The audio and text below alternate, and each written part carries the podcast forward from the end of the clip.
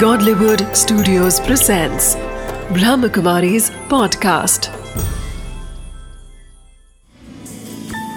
Wisdom of the day with Dr. Girish Patel. नमस्कार ओम शांति हर व्यक्ति जीवन में सफल होना चाहता है परंतु बहुत कम लोग सफल हो पाते कारण पता है आपको क्या है?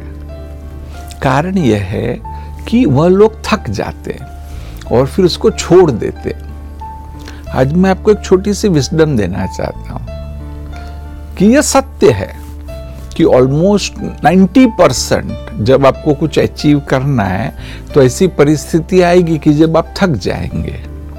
आपको लगेगा कि अब कुछ नहीं होगा, परंतु तब उसे छोड़ नहीं देना है। बस ये सोचना है कि अभी मुझे थोड़ा आराम करने की आवश्यकता है।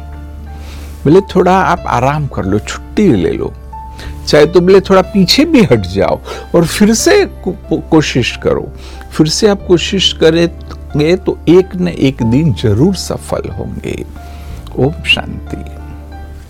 Wisdom of the day.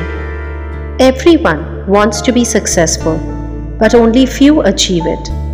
The reason is getting and maintaining our energy for mastery is very important. Sometimes, in the pursuit of success, we feel exhausted to a point of giving up. In order to keep moving ahead, it is important to pause and rest. It's okay to take a break. Even take a few steps back to reflect and rejuvenate.